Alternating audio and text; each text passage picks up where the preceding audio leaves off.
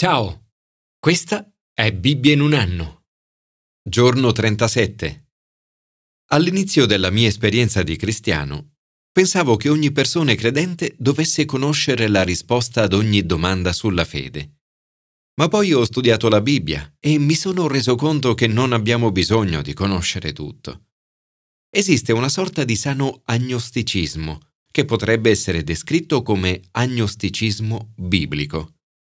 Ci sono domande di cui conosciamo la risposta ed altre di cui non conosciamo la risposta e alle quali possiamo solo rispondere con non lo so. Le cose occulte appartengono al Signore nostro Dio, ma le cose rivelate sono per noi. Su ciò che è conosciuto e chiaro nella Bibbia, anche noi dobbiamo essere chiari. Non dobbiamo essere agnostici su ciò che possiamo sapere come pure non dobbiamo essere dogmatici sulle cose delle quali la Bibbia è agnostica. Nei brani di oggi analizzeremo tre esempi di grandi domande che le persone di oggi spesso si pongono. Di ciascuna di queste domande ci sono cose che sappiamo, le cose rivelate, e cose che non sappiamo, le cose segrete. Commento ai sapienziali. Cosa mi riserva il futuro? C'è stato un periodo della mia vita in cui mi sentivo particolarmente catastrofista, soprattutto riguardo alla salute. Per il minimo dolore o sintomo davo per scontato il peggio. Un amico me lo ha fatto notare e mi ha aiutato.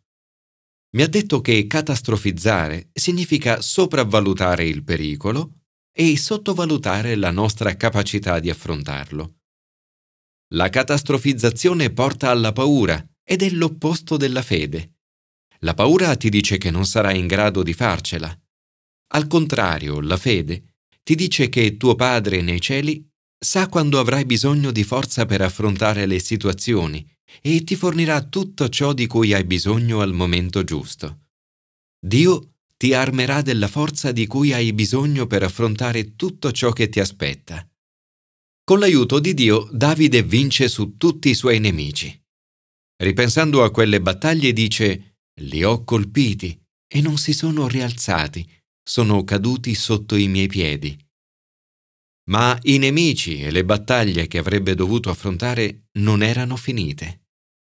1. Cosa non sai? Come Davide, nessuno di noi conosce il futuro e le battaglie che dovremo affrontare ma conoscerle non sarebbe poi così di grande aiuto. 2. Cosa sai? Come dice il proverbio, non sappiamo cosa riserva il futuro, ma sappiamo chi possiede il futuro.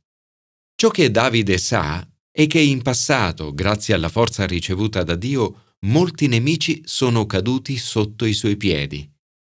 Lui sa che Dio lo aiuterà anche in futuro e anche noi oggi possiamo sapere che nel momento del bisogno Dio ci donerà la forza.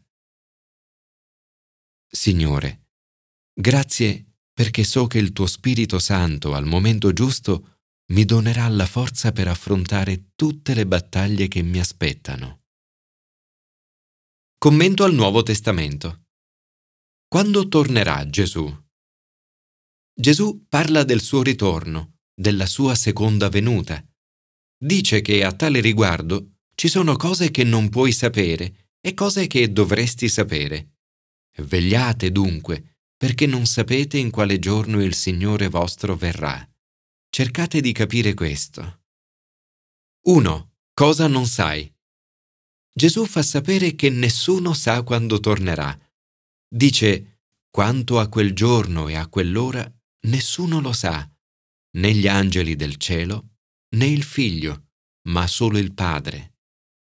Ci sono state cose che neppure Gesù sapeva mentre era sulla terra e rispetto alle quali ha dovuto dire non lo so.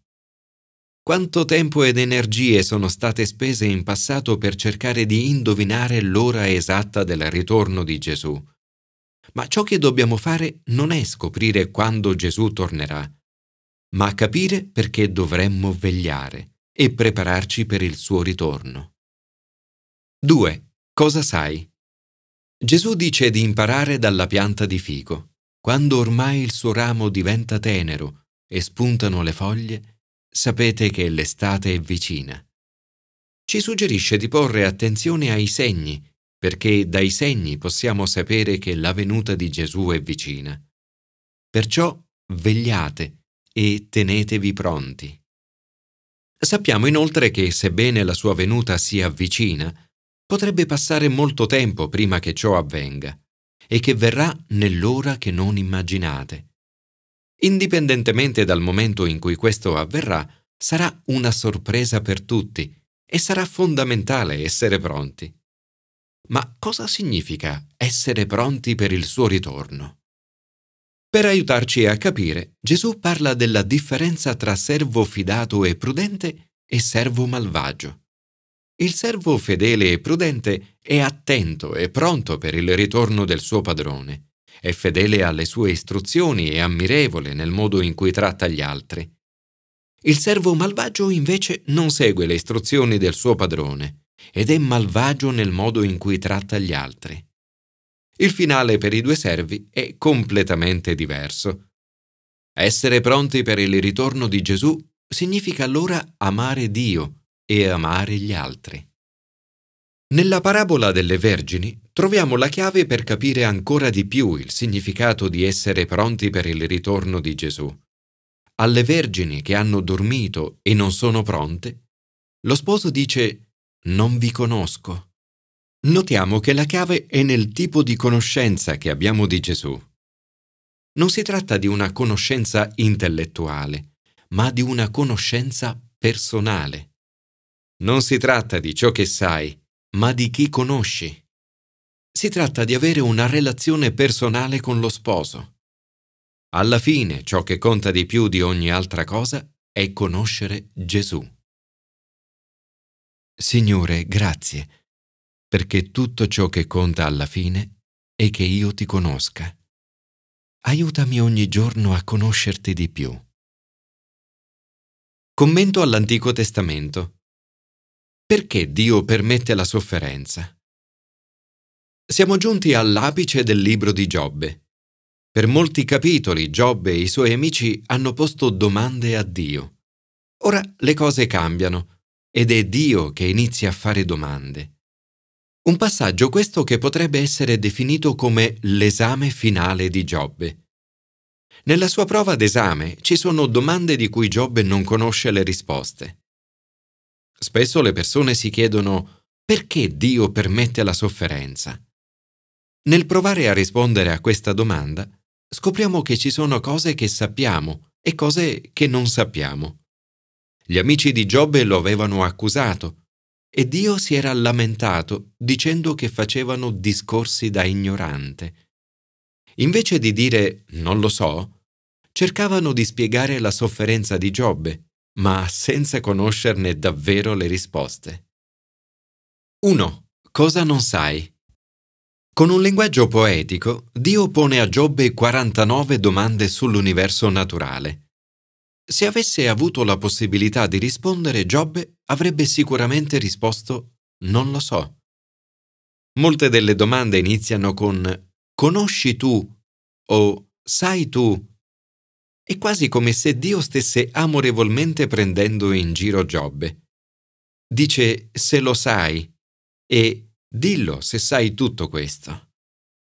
Il punto è che queste domande ci dimostrano il fatto che ci sono cose che come esseri umani non conosciamo. Sono le cose segrete di Dio, che appartengono solo a Lui. Come nel caso della sofferenza, ad esempio. Teologi e filosofi di tutti i tempi hanno da sempre analizzato e discusso l'argomento sofferenza, ma senza mai trovarne una soluzione semplice e completa. Nel mezzo di una situazione di sofferenza, non è facile o sempre possibile capirne il perché. A Giobbe Dio non spiega mai il perché della sua sofferenza, anche se parte della risposta è data all'inizio del libro, ma gli dice che c'è una buona ragione. Fa notare a Giobbe che le sue conoscenze sull'universo sono poche e gli chiede di fidarsi di lui. Il libro di Giobbe non parla tanto del perché Dio permetta la sofferenza, Teodicea, ma della presenza di Dio nel mezzo della sofferenza, teofania e di come dovremmo reagire in queste situazioni. 2. Cosa sai? Nel brano di domani, Giobbe riconoscerà che alcune cose sono troppo meravigliose per lui, superiori a lui, che lui non comprende. Nella nostra vita, quindi, ci sono cose che non comprenderemo mai, ma ce ne sono altre che possiamo conoscere. Comprendo che tu puoi tutto e che nessun progetto per te è impossibile. Una di queste è che Dio ha il controllo su tutto e che quindi abbiamo la possibilità di vivere in pace ed essere sicuri che in ogni cosa Dio opererà per il bene di coloro che lo amano. Signore, so che puoi fare ogni cosa e il tuo disegno non può essere vanificato dall'uomo. Aiutami a guardare con umiltà le cose segrete che non posso conoscere e a fidarmi di ciò che posso conoscere.